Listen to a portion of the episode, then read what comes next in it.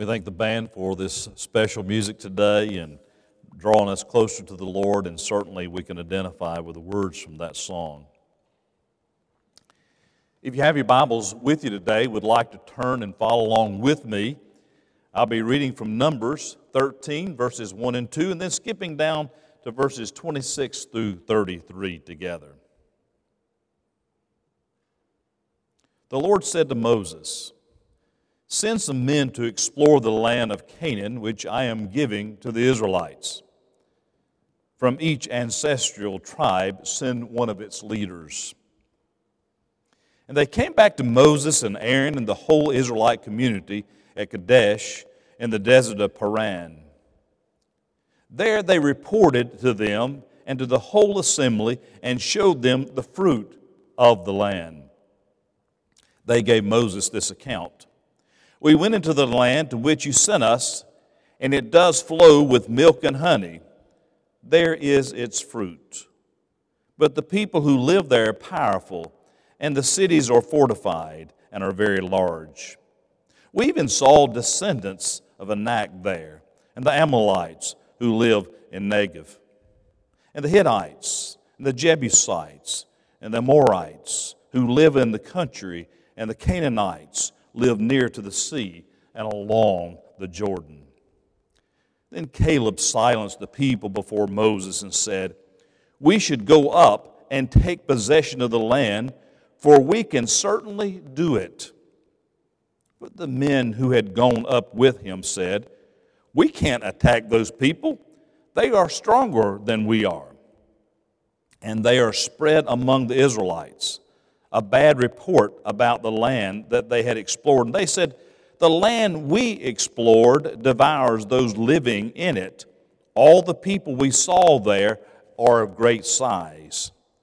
We saw the Nephilim, where the descendants of the Anak came from the Nephilim. And we seem like grasshoppers in our own eyes, and we looked the same to them. May God bless the reading and the hearing and the understanding of His precious and His holy word. Having a vision just to do it, I know you remember a few years back that there was a Nike commercial that, that involved Bo Jackson, and the commercial said, just do it. In other words, quit just talking about it, just quit thinking about it, and have that vision, yes, but let's get it done. Let's, let's move forward with it. I know that probably many of you have been to Disney World. It's an incredible place down, isn't it? And many of you have probably taken your children or your grandchildren to that place. It's one of the most popular tourist attractions in all the world. Uh, 42 million people uh, just a few years ago went to Disney World alone. It sits on 43 square miles of some of the most prime uh, territory that you can find there in Florida. It is a place that originally it took seven years to plan, four and a half years to build, and on October the 1st, 1971, Disney World had their grand opening. Somebody was standing beside Miss Disney and said, Isn't it a shame that Walt is not here to see this? And Miss Disney replied, He did see it. That's why it's here. You see, he had the vision for that place and what it had become. Disney World is uh, what it is because uh, Walt Disney had a vision for that. It's amazing how many things that we interact with on a daily basis that touches our life. It's because somebody at some point had a vision our automobiles that we drive, the TVs that we watch, our computers uh, that we work off of. It's because somebody had a vision for those things. Somebody has observed uh, that the blindest person in the world is not the person with no sight, but it's the person that has no vision uh, in their life. The word vision occurs some 31 times in the Old Testament. We find there in Joshua, uh, he himself understood what it meant to be a visionary. Proverbs in 29 18 says, Where there is no vision, the people perish. It's not just about having our vision, it's about having the vision that God has for us, that we're able to contemplate, we're able to pray, that we reflect upon the things that God would have us to do and be, and that when we understand what that is, that we go and do it. The people of Israel had literally been on the brink of seeing a century old God and his vision become a reality. They had been in bondage for some 400 years there in that nation of Egypt. They had seen God and what He had done as He parted the sea, as He destroyed an army, and as He fed them with manna from heaven. Now, the wilderness of Paran uh, was right on the edge of Canaan. They could look across the river and see this wonderful land and as I went to Israel and I, I, was there on one of those mountains, somebody said, That's the land there of milk and honey that it talks about in the scriptures. A beautiful land, a very luscious land, a fruitful land. But here they were positioned for victory. They were poised for victory, and they were promised victory by God Himself. All they had to do was to claim this land called Canaan, but they could not see it. And because they could not see it, they did not do it. This passage of Scripture that we have read together today tells us not only how important it is to have a vision, but also if we're going to achieve anything of greatness, that we need to possess that vision. It's important that we have vision so that we can have victory in our life, both for an individual and for an institution or any group that you're a part of if you have folks who are always floundering about what their vision is, if they're not clear about what that is about, we find a lot of times we're not able to accomplish a lot of things. We just meander around and we can spend a lot of time in meetings and talking about those various things, but we never get it done. We never really do it. But we find these people wanted to get about doing this vision that they had you cannot see it, then greatness will never occur. I would say, first of all, that vision must be inspired, and it must be inspired really by God if it's going to accomplish anything. Someone has divine, uh, defined vision as foresight with insight based on hindsight. Someone else has described it this way seeing the invisible and making it visible. Still, another leader uh, termed it this way that vision is an informed bridge from the present to the future. That, yes, we can see uh, what's happened in the past, but there's still something left out of those definitions, and I like this one the best. That vision is God given plan that He desires to become a man made reality that God makes the vision possible, but man makes the vision real. God gives us that vision, but He asks us to implement that, to move forward, to step out oftentimes in faith to be able to accomplish this plan that He's called us to participate in. The vision that the people of Israel had was definitely God given. Listen to the scriptures again. Send men to spy out the land of Canaan, which I am giving to the children of Israel from each tribe of their fathers, and you shall send a man, every one leader among you. He did not say, I will give. He was saying uh, here that I am giving it to you. The reason that Joshua and Caleb had smiles on their faces was because they already saw the deed to this land. God was asking them to go and claim it sometimes we can see that land that is flowing with milk and honey. It's right there before us, and yet God calls us to step out and to claim that land, that vision.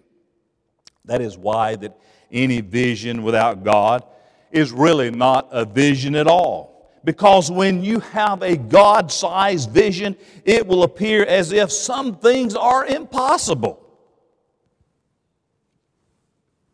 I've seen that so often in ministry. And we don't want to be ignorant about what we do. But how often have we had the naysayers that stood in the camp and gave the reasons or excuses for not doing something? We have a worship experience in this place this morning because we had a vision for this new facility. We could say, well, that's what they decided to do down there at the church. No, I believe that God gave a vision for that.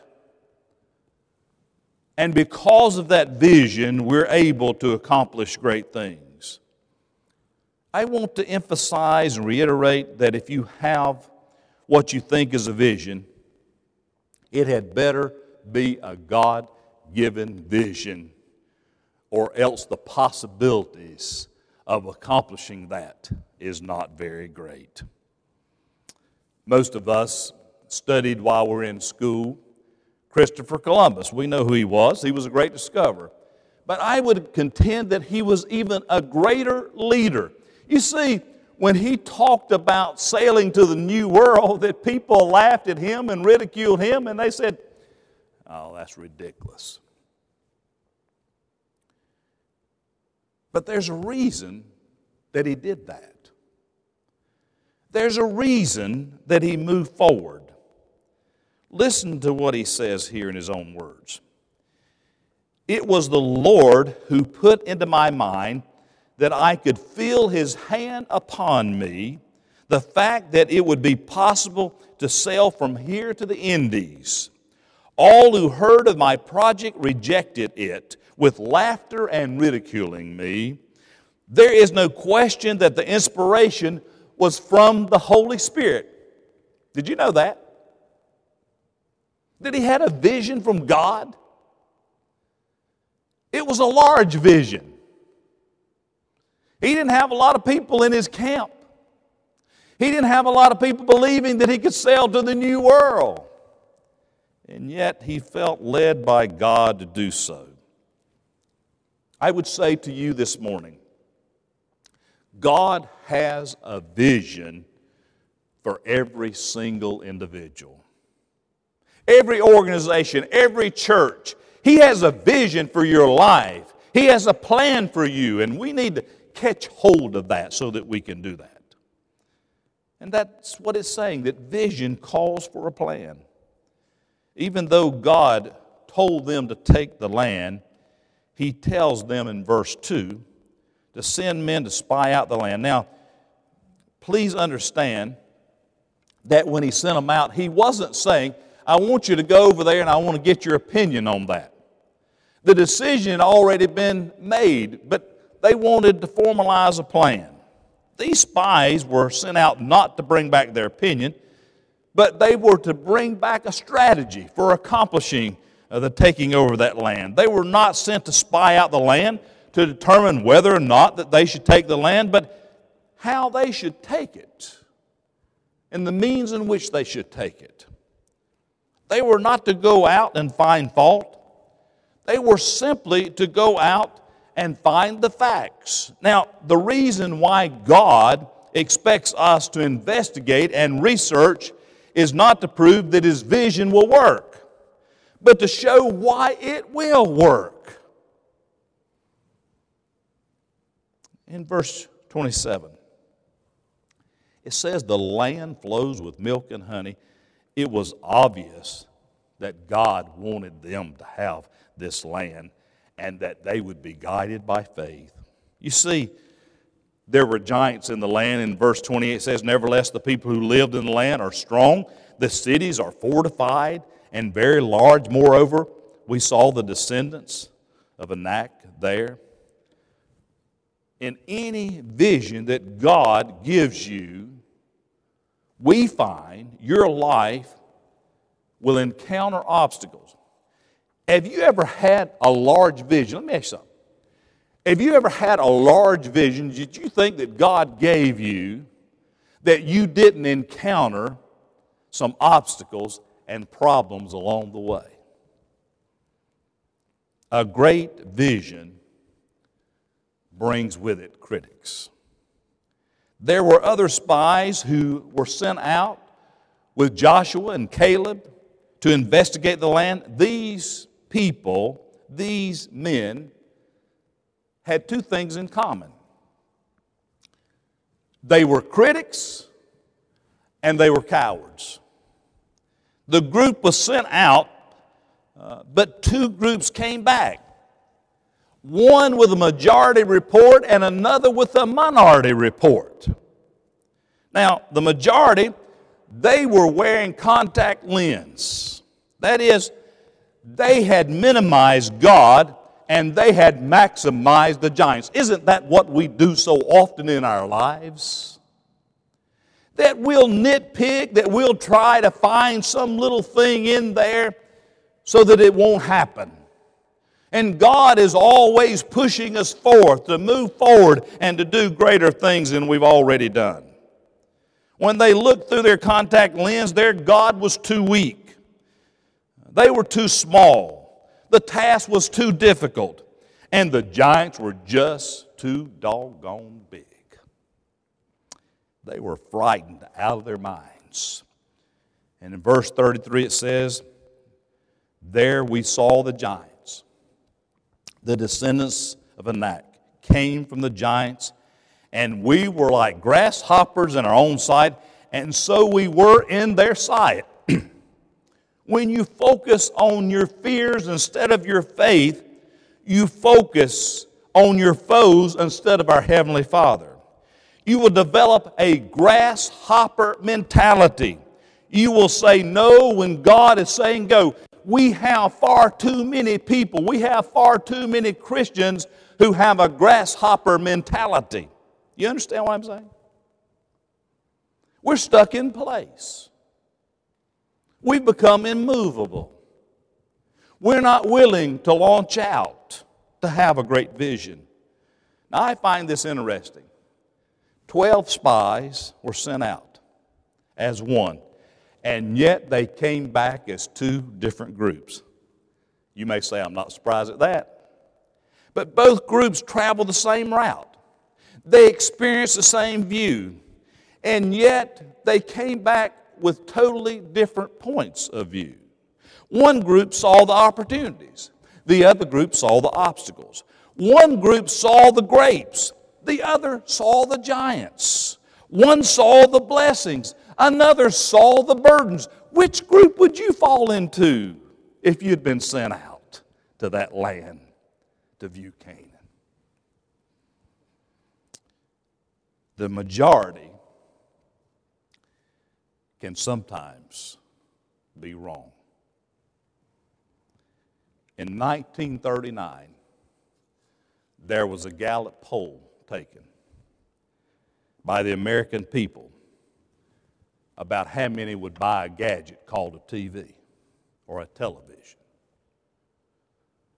16% said they would venture out and try a television. In the next 30 years, 175 million televisions were sold. How about you? Is anybody function without one today? Most of us got one in about every room, don't we? that we can get one in. A great vision we find is almost always criticized.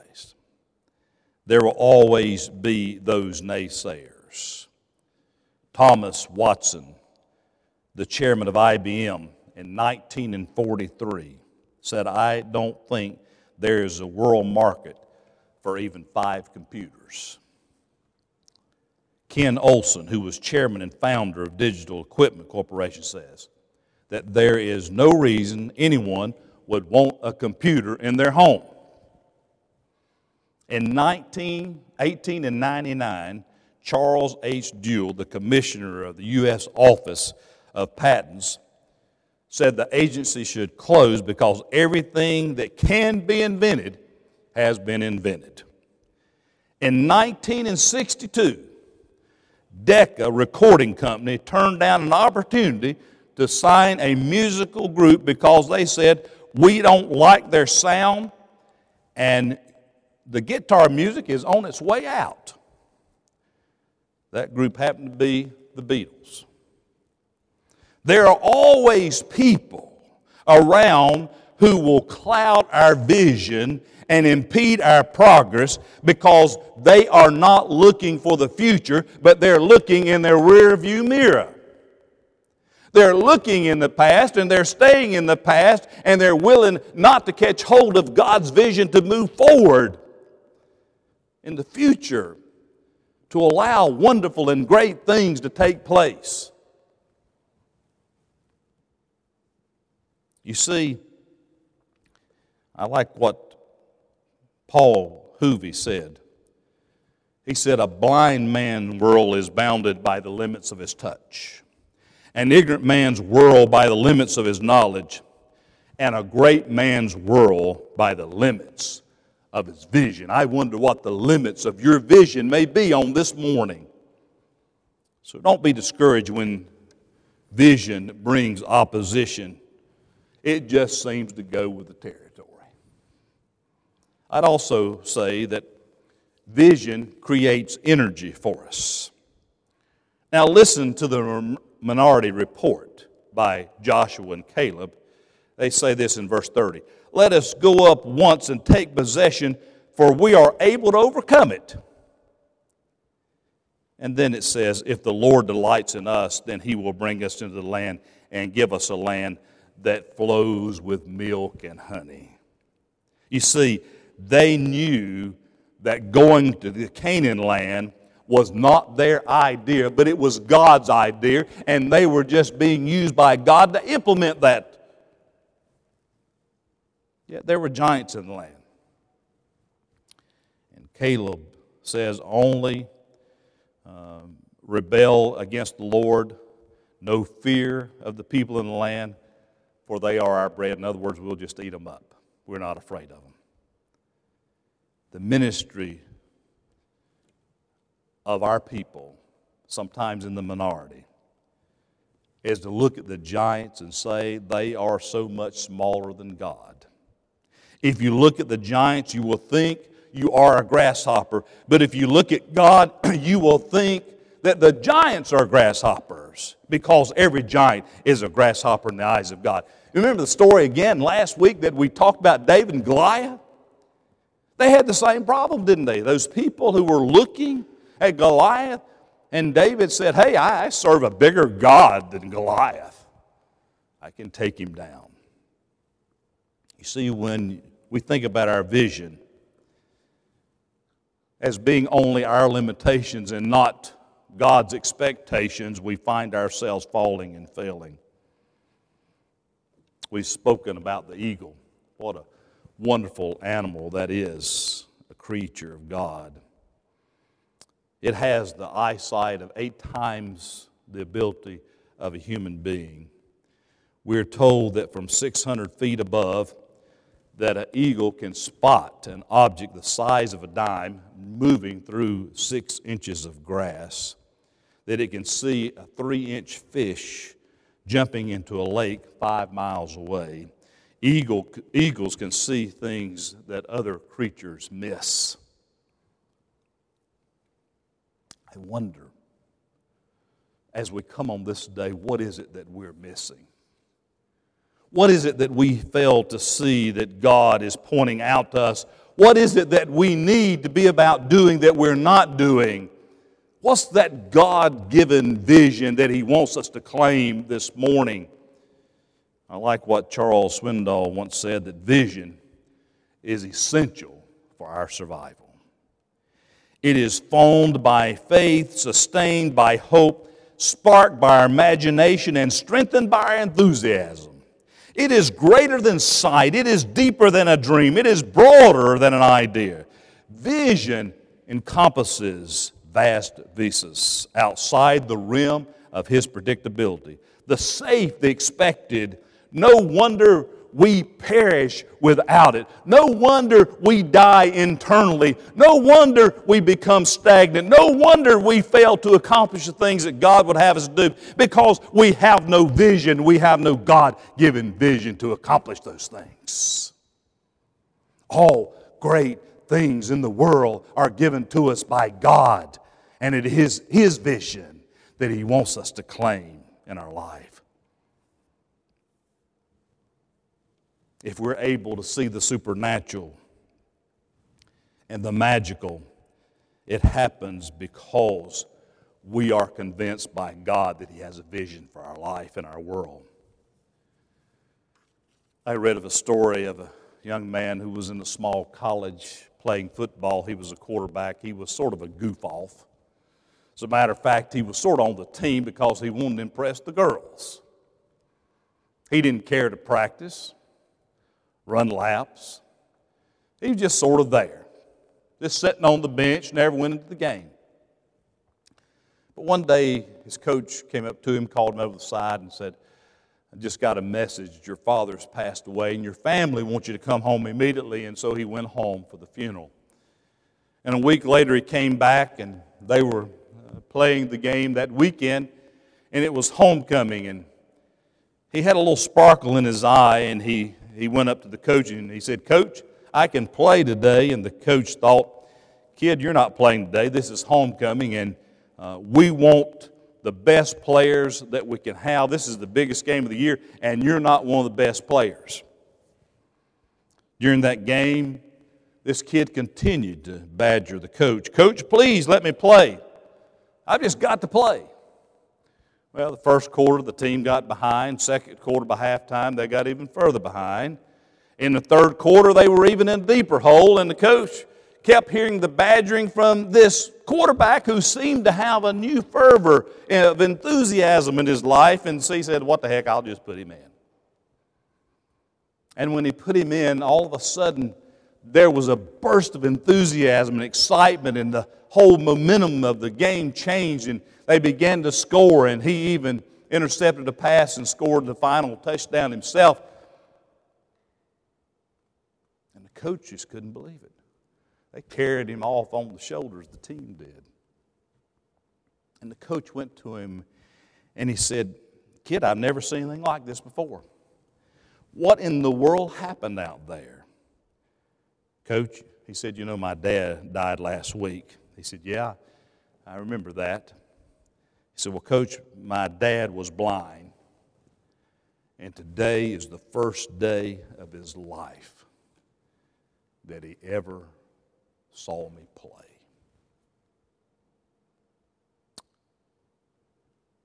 You see, our Heavenly Father is watching us, isn't He? He has a vision for us individually. He has a vision for us as a church. He has a vision for your family. He wants what is best for you. He wants to, you to be excited about a plan. He wants to, you to be enthused about that land out there that you haven't seized yet. He wants you to go get it because He loves you and He cares for you and He knows what's best for you. And some of us need to change our thinking. And we need to get on the side that God is on. And we need to understand the mind of Christ. And we need to claim that for ourselves, and we need to claim that as religious institutions in this world, and we need to go out in faith and encouragement and enthusiasm and be able to share the good news of Jesus Christ.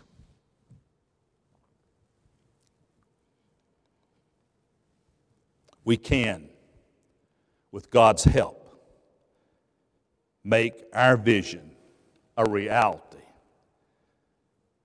because it's given to us by God. We need to have that vision, and we need to just do it. Amen and amen. I hope that God is blessing you where you are and what you're doing today. I hope that the very living Spirit of God has invaded who you are. That you're feeling that there's something else you need to be about doing, that you need to be on mission and ministry for the Lord. And that sooner rather than later, you'll be about doing that. I promise you, if you catch hold of God's vision for your life, you will be blessed Others will be blessed, and you'll bless God. So let's do it as people of faith. Would you pray with me? Heavenly Father, help each of us that we would not be dormant and stagnant and complacent in who we are in relationship to you, but rather we'd have an enthusiasm and a desire to stretch and be more than we presently are that would not only look back in the past with favor, but would look even with more enthusiasm to the future for what you hold for us. Lord, give us the tools and the desire and the resources to accomplish the vision you have for us. As we look over in Canaan land and see it filled with milk and honey, Help us not just to sit back and see the giants. But Lord, help us to see you. That you're greater than all of those obstacles that are before us. Let us not get discouraged in doing good because a few on the sideline don't see it that way. But help us to reach out in faith through our Lord and Savior Jesus Christ. Bless us, your people for us in your precious and holy name we make this prayer. Amen. May God bless you on this day. We hope that you've been inspired to do a better job uh, for the Lord's work, that you feel a deeper understanding of who you are in Him, and that you'll spend some time maybe even thinking about that in the days ahead. Again, we hope you stay safe and healthy. We hope as many people can can get this vaccination and so that you will be able to stay healthy and this coronavirus will not be something that just uh, worries you all the time. And we hope to get back to church soon uh, because we've all missed being with one another, haven't we? Hope that happens. So stay in prayer about that and how God can use us to, to move His work forward. Again, you take care and may God bless you until we meet again.